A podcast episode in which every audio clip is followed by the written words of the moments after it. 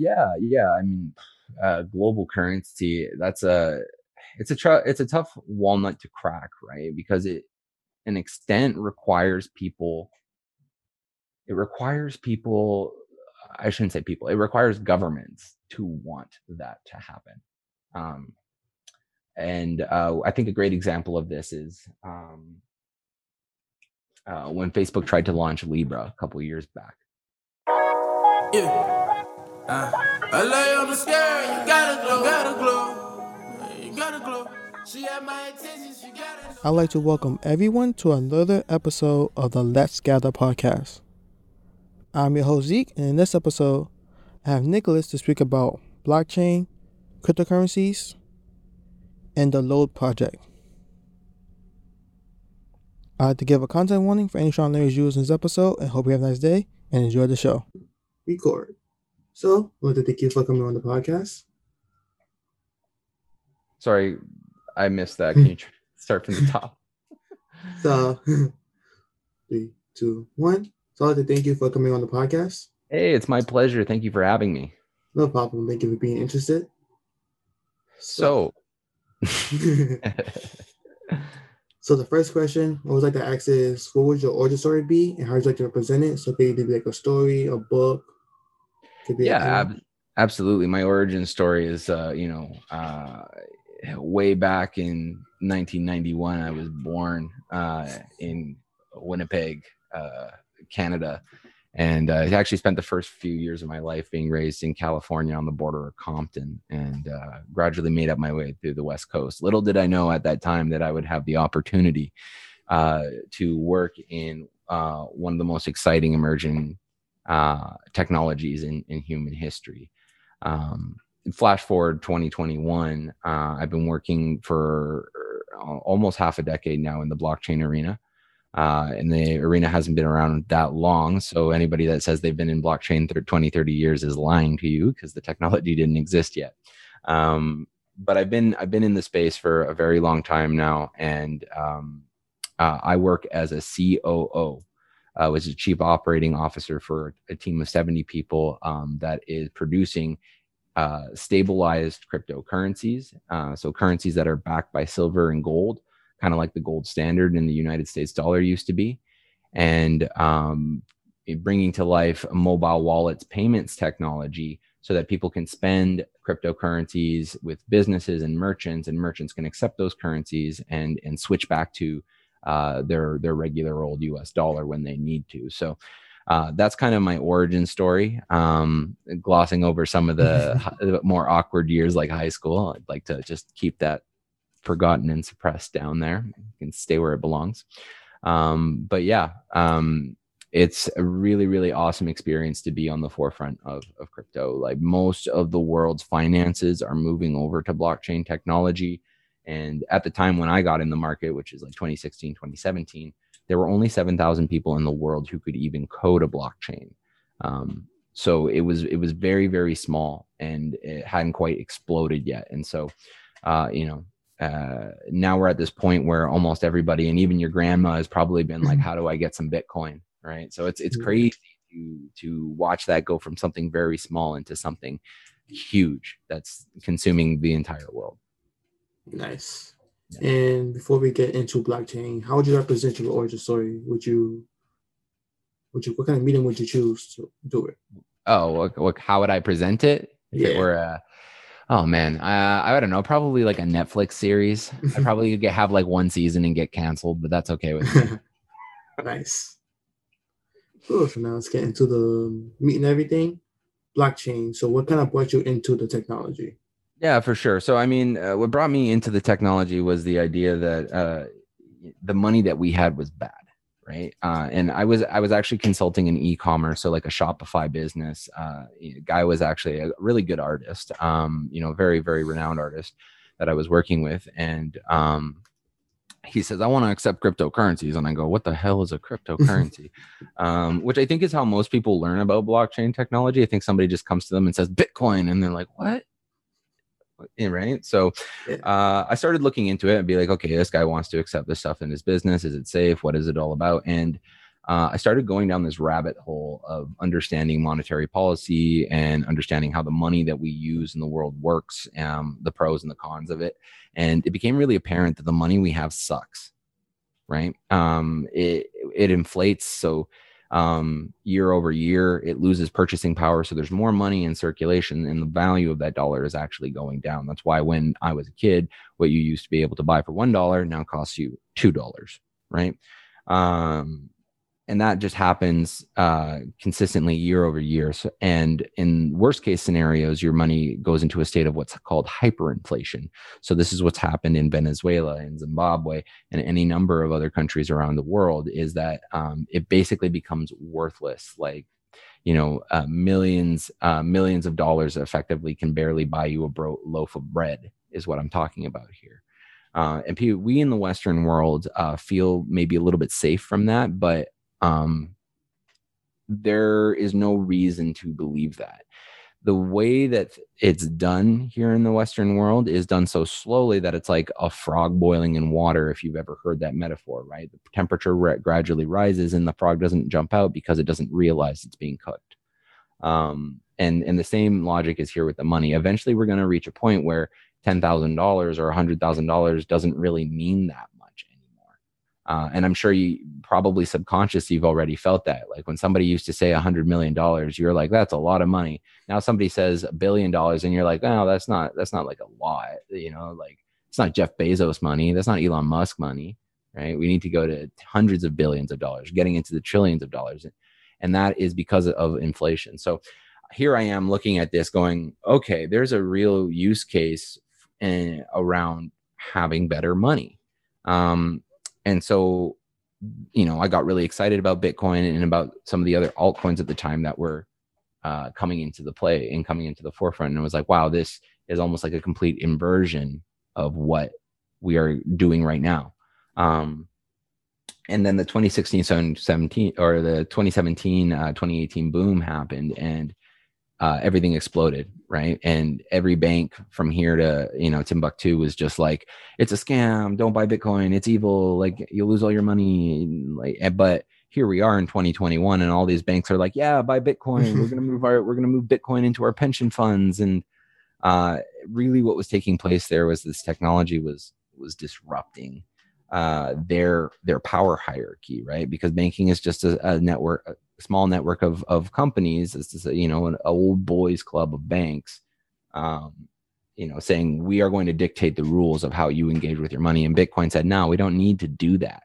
We can. There's another way. There's another solution. Um, so that's that's how I got introduced to the technology. Um, but uh, it became really apparent that as great as Bitcoin was, it actually still wasn't very good as money. It was great for accumulating wealth, what's called a store of value, right? When you just buy something, you hold it, you sit on it, and it goes up in value, right? Like a stock or a bond. It's great for that kind of stuff. And I do recommend that that everybody hold at least a little bit of Bitcoin. Um, not that I'm a financial advisor, so speak to a professional. Um, but um, it became obvious that we needed uh, digital currencies that were better money uh, that were better money and um, uh, that that were stabilized comparatively. Um, so that's when I came into contact with Lode, right? And as I mentioned before, Lode creates stabilized money that's built for businesses. So let me paint a hypothetical situation for you. Um, let's say you go to a coffee shop. Coffee is like you know maybe maybe a buck 20 maybe two bucks five bucks if you're going to starbucks right? And um, you you go there and you pay with your bitcoin.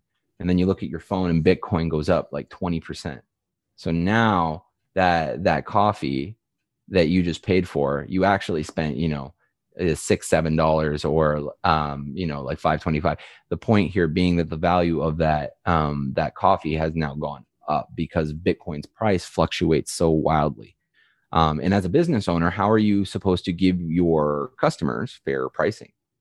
Because, and and me as an individual, why would I sell something that is expected to go up? Doesn't make a lot of sense. But that's where gold and silver come in. See, gold and silver throughout most of the world's history have been used as money. The United States dollar had a gold standard. Most empires in the world, I'm talking all the way back to ancient Greece and and uh, and beyond, used gold and silver for money, and it worked.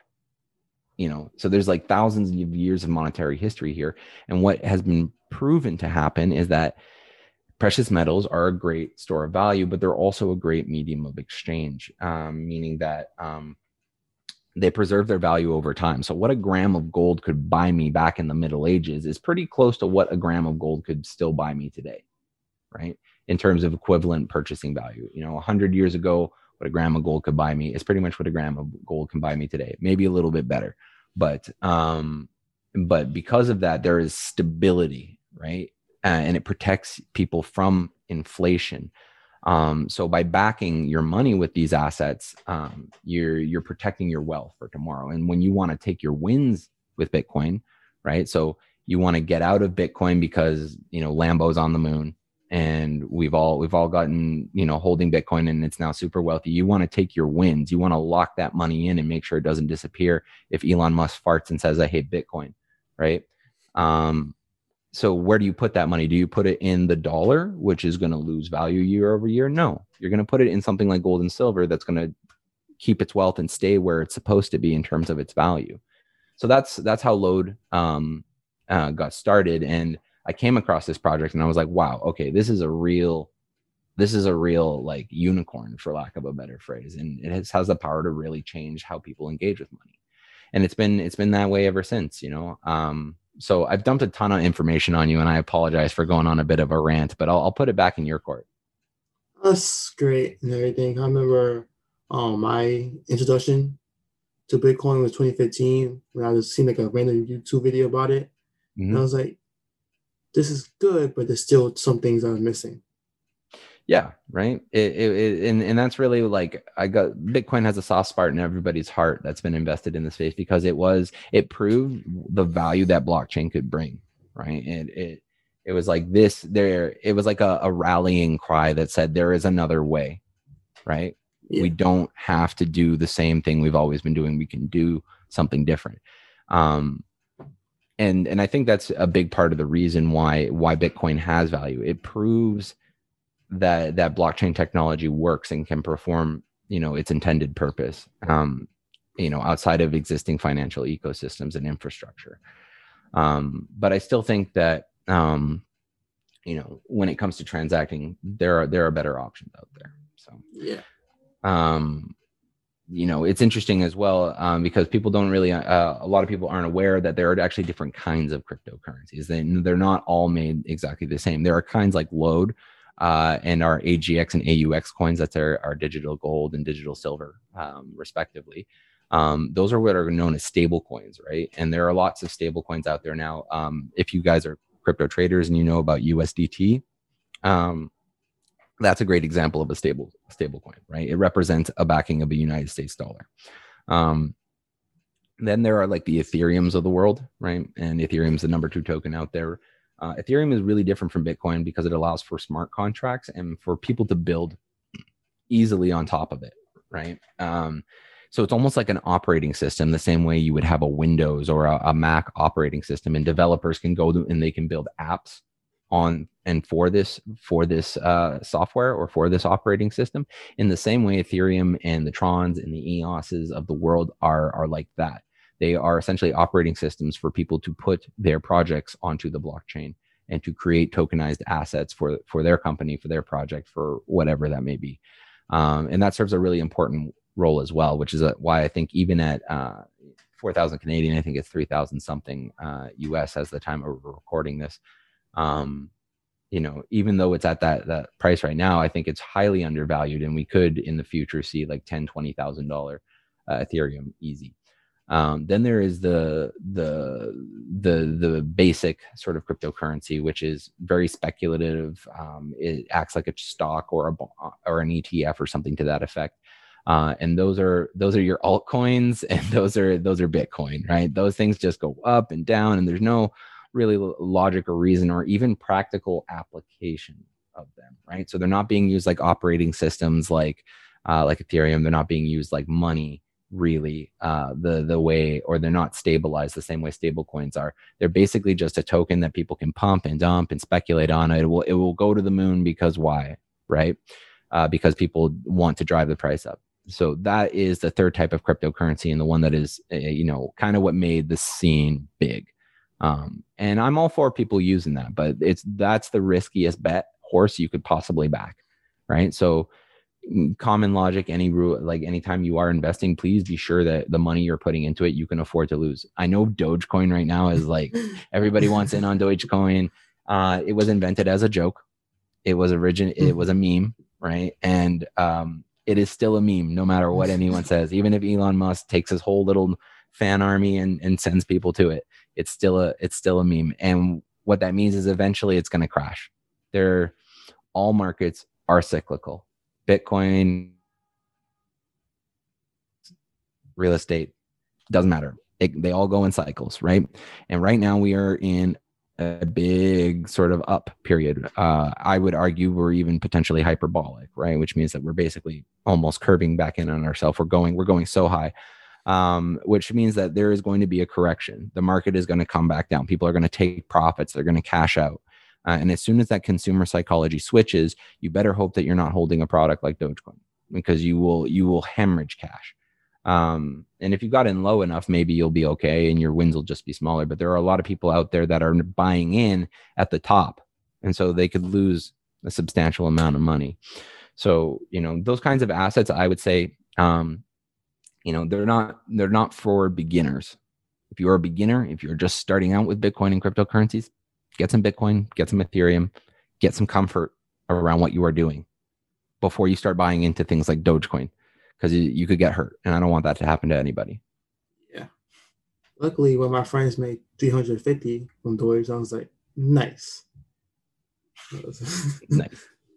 yeah, like like I said, I mean, like, yeah, lots of people are getting lucky on it, and but you know, are you are people really investing in it because they've done the research or they're just hopping on a bandwagon because all their friends are doing it and it's going up right now right? And um, that, there's nothing wrong with that but you need to you need to have a strong understanding that those profits that you're seeing on your screen won't mean anything unless you actually cash out. Yeah. You have to take your wins right? Um, you have to take your wins at some point which is hard because emotionally we're always like oh well it could go up higher right? It could go up higher. Oh, it's going to go to the moon, right? But and I think Bitcoin's going to the moon, for example, right? I think we're going to blow past a hundred thousand dollars, and it could even. I don't think that saying a million dollar Bitcoin is out of the question. I don't know, but it's not going to happen this year. What's going to happen is another market correction is going to come probably towards the beginning of 2022, and uh, who knows? Bitcoin might go down to twenty thousand again. It might go down to, God forbid, three thousand again, right? And then you're stuck if you didn't take your profits, you're stuck holding that for three, four years until the next cycle carries again. So, you know, um, that's awesome that your friends are, are winning on Dogecoin, but uh, make sure, make sure they take some wins, right? Yeah. Because those wins can turn to losses real quick. Yeah. yeah. And then to, um, go, um, like, go ahead. No, no, please, please go on. Okay. Go on to the, like the utility of like cryptocurrency. I was talking to my mother the other day about sending money to my cousin. She's like, I'm write a money order and send it in the mail. I was like, we could just use Cash App and have it a quick and easy, safer method instead of wait and then relying on the um mail. Like even though like it's a useful system, there's always a chance that something can happen. Sorry, I apologize. My my computer uh, glitched out there. Uh, can you just ask that question one more time? I was telling a story about how like the uh, I told my mother to use Cash App instead of using like yeah. a money order to send money to a cousin uh, across the country. Yeah, because like the, the, quick and easier. I mean, mm-hmm. I think that um like Bitcoin, like other cryptocurrencies, are falling into that mode as well. Yeah, they are, and uh, remittance is actually a really big industry that's you know uh, that's uh, performing that disruption that you were just talking about there. There, you know, the Venmos, the Cash Apps of the world, they do a really good job of sending um, easy to like a US dollar back and forth. Um, Bitcoin uh, can make it easy, or similar cryptocurrencies can make it easy to send that stuff across the world.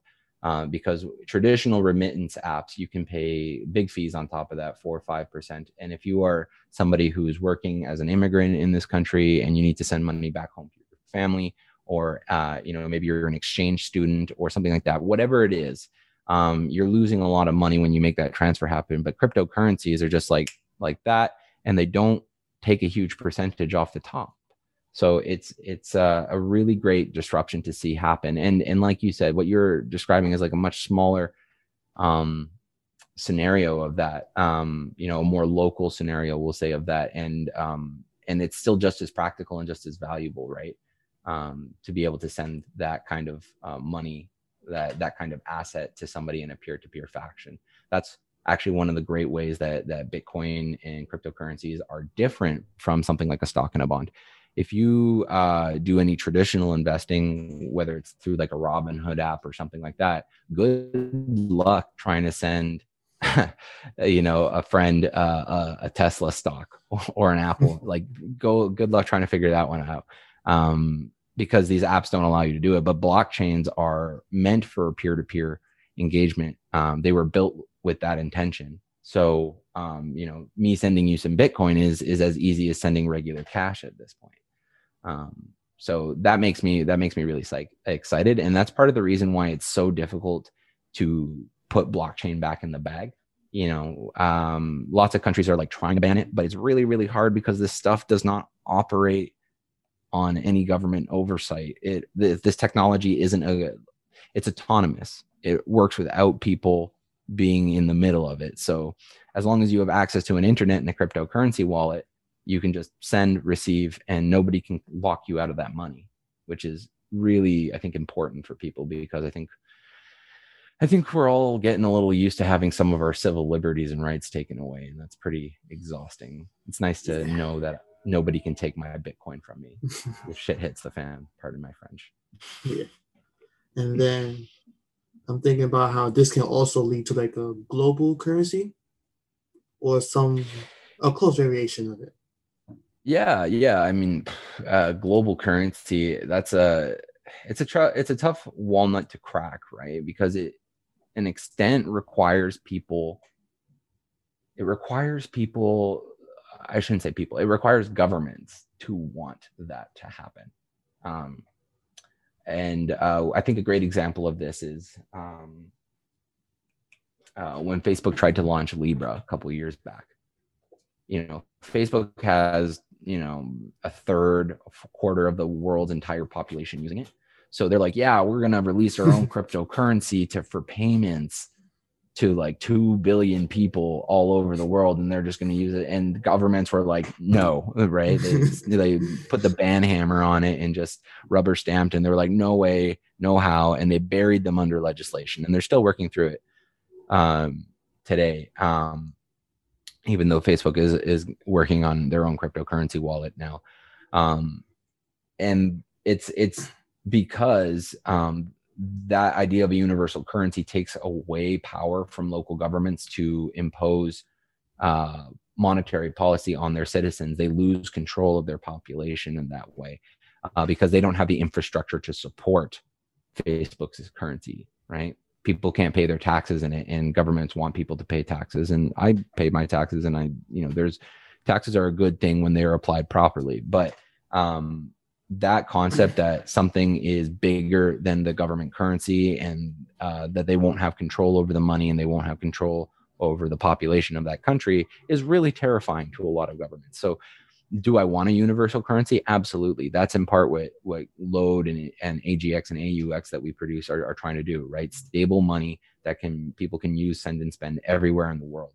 But we have to work really slowly to get to that point. You know, I have to work with regulators in 135 different countries, um, you know, to to get permission to have this type of currency be accessible to the people of that country and that's not an easy thing to do that is like lawyers and legal calls and documents and diagrams uh, enough to give you a headache right uh, enough to give you a headache and um, you know i don't know if um, you know i don't know if there's any going to be there ever going to be like one true universal currency but um, certainly there are a lot of people vying for that right? They're and us included, right? Um, you know, China, uh, the United States dollar at this point is kind of considered the the global reserve currency, meaning that you know, um, you know, you go to most places in the world, you hand them a U.S. dollar, and they're going to be like, "Yeah, sure, I'll take it," right? Because um,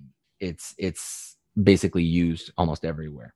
Um, you know, compared to if I go to like uh, give if I come to Canada and I try to give a, a local merchant a, a, Chinese yuan, they'll probably be like, "No, we don't, we don't accept that there."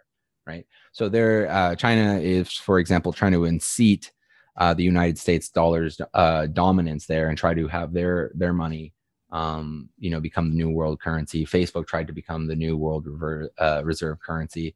Um, but I think in the future, most people will hold a basket of these currencies right? Yeah. They won't have there won't be just one that everybody uh, flocks to. Everybody will hold a little bit of Bitcoin. Everybody will hold a little bit of gold and silver, and we're going to pay with whatever makes sense to us, right? It's not like there's going to be one. This isn't Highlander. There's not. There can only be one. You know, you know. There's no. This is not Lord of the Rings. It's not one ring to rule them all. We're going to have um, a basket of things that people will hold on to, and that's interesting because this kind of um, way of holding our money and our wealth is something that um, this type of learning uh, and um, financial literacy is something that is new to the middle class. Um, like maybe if you were like upper middle class or you took financial courses in school, um, you know, you you would have an understanding that everybody should hold you know stocks bonds etfs real estate and maybe keep about 10% of your holdings in cash. That information used to kind of be like private or you would only learn it if you were privileged but now because of the internet and because of um, you know because in part of cryptocurrency movement this kind of financial literacy and this kind of stuff is coming forward a lot more and more people are understanding uh, that stuff you know that type of how to how to build wealth for themselves and that's a great thing. Um, you know that's power to the people. I, I love to see that kind of um, stuff um, happen. Um, so yeah, I mean that's that's kind of my thought on, on global reserve currencies. It's a slow, long haul. Eventually, we'll get there, but there's going to be a basket of these currencies that people hold. It's not going to be one.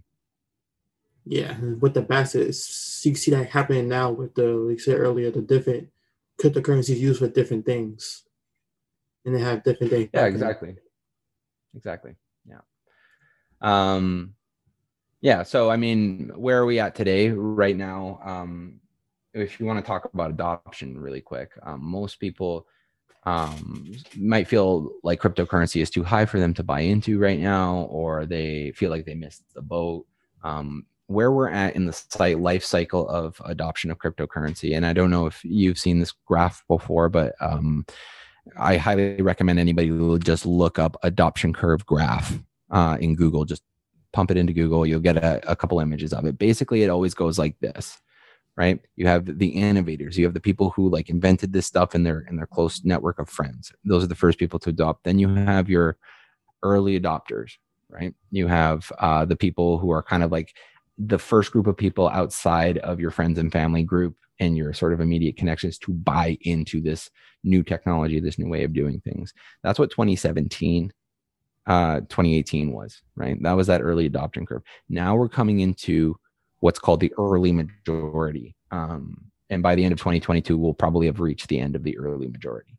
Um, this is, is to paint a metaphor. This is like when Facebook was first getting popular. People were like, "Do you have a Facebook or do you have a MySpace?"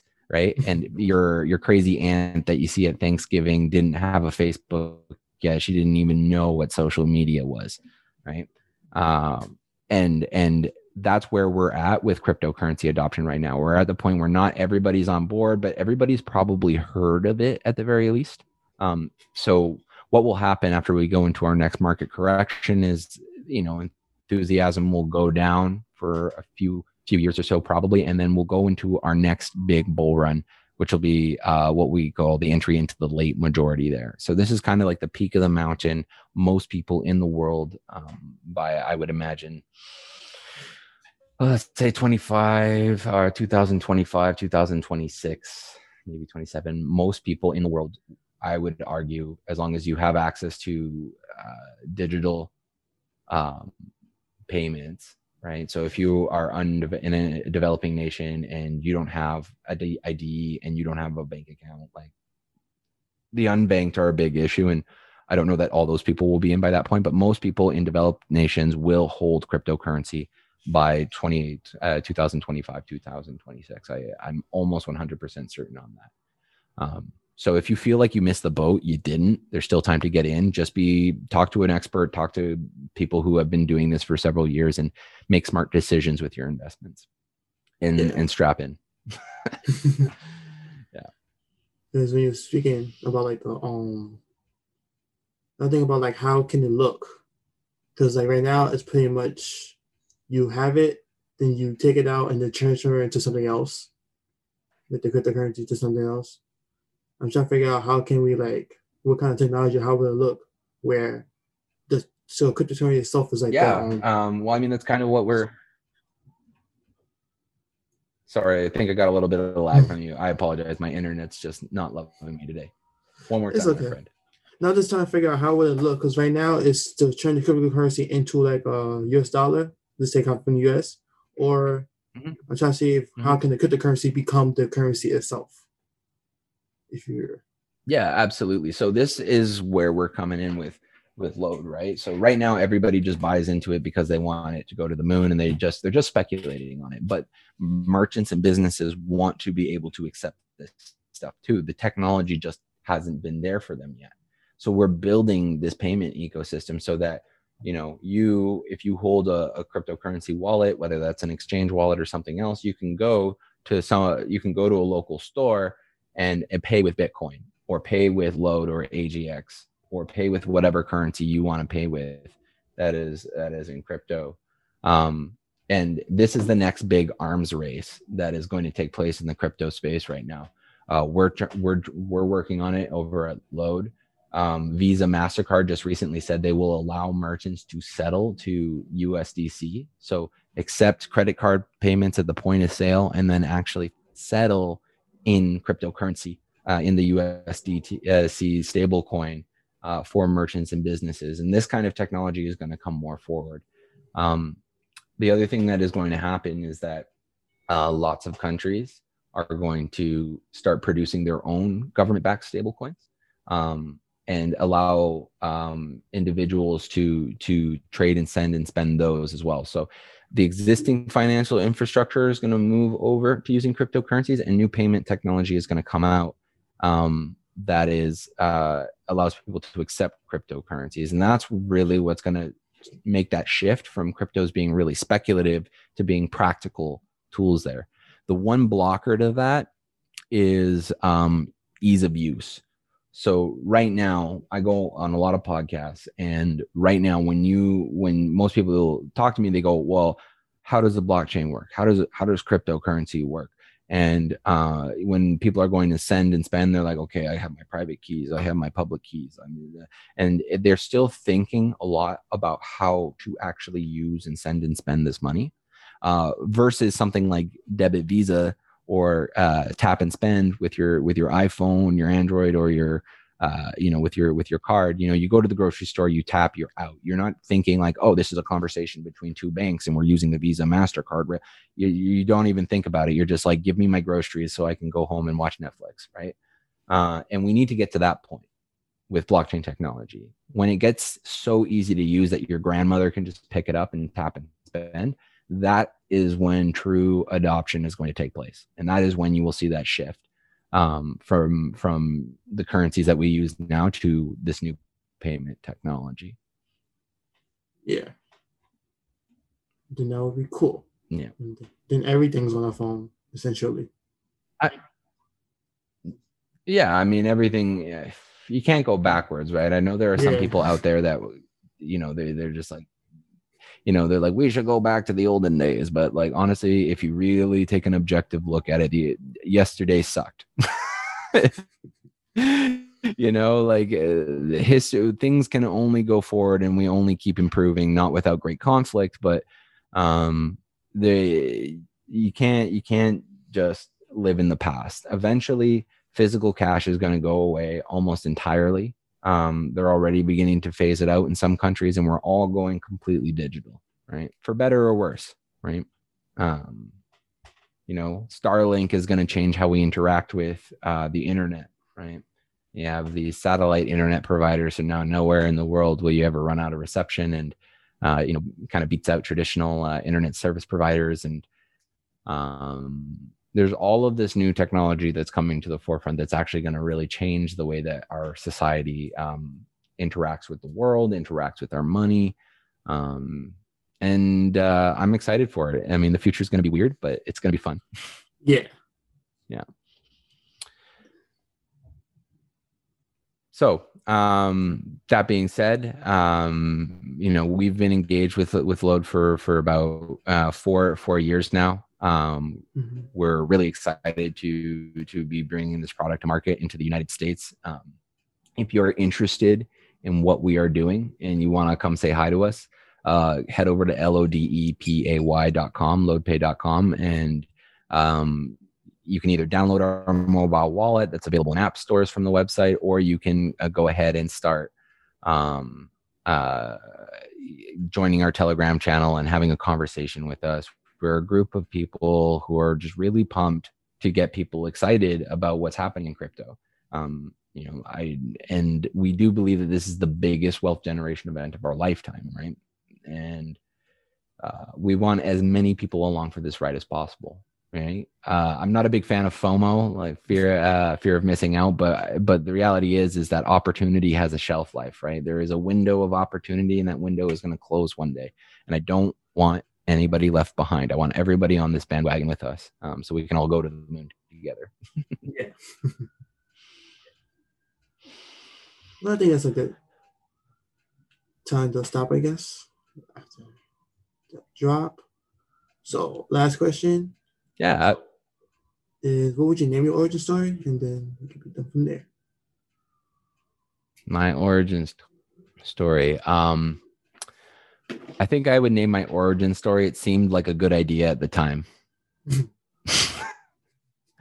um, yeah, that would definitely be the title of my memoirs. Is it seemed like a good idea at the time because I am where I am right now, and I live a great life, and I'm really happy for the opportunity that I've been blessed with um, but it was didn't come easy. It was a long ass haul um, to where I'm at now, and I made a lot of mistakes along the way.